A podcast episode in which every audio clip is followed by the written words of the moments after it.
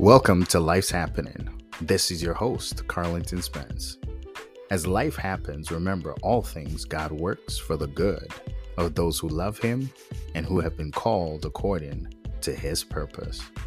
Journey with us as life's happening. Please subscribe to this podcast, follow, and share with others. Life's always better together. Let's do it together. Let's dive into today's episode.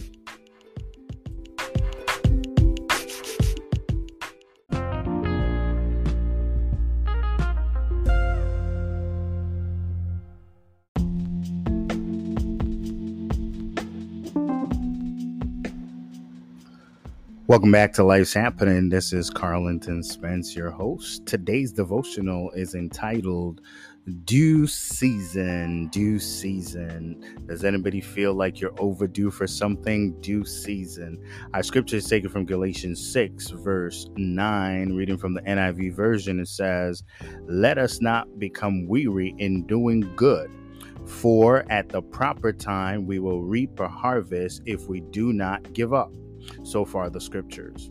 Life's happening, family, and let's face it, we all get tired. Is there anybody tired, weary, frustrated, and discouraged? This devotional is for you. It seems like we are constantly trying to make it through the perils of life.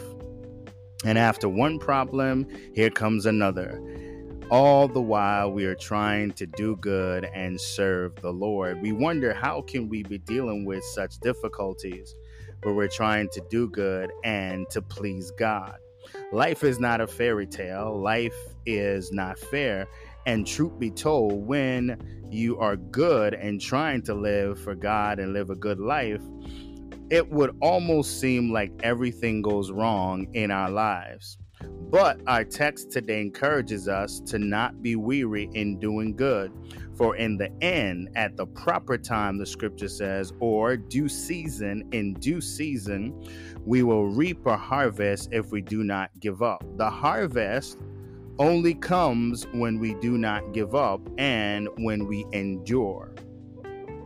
And I believe that we have a due season and I'm learning that when we are close to our due season, that's when things go bad. That's when it gets difficult.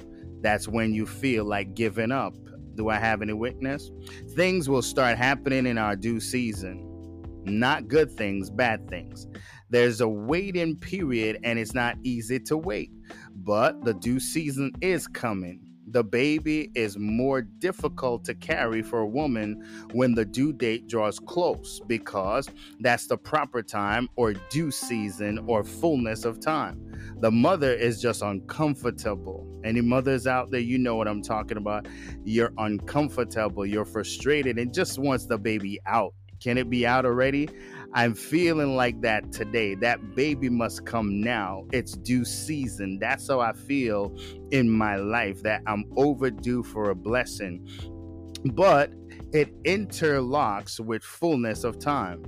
So even though it's due season, it's not the fullness of time. You can't miss that. Due season doesn't mean fullness of time, but the difficulties and the pain lets me know it's around the corner. I'm in the ninth month of my due season. Glory to God. There's a due season. That's why we are experiencing the fight that we are experiencing right now.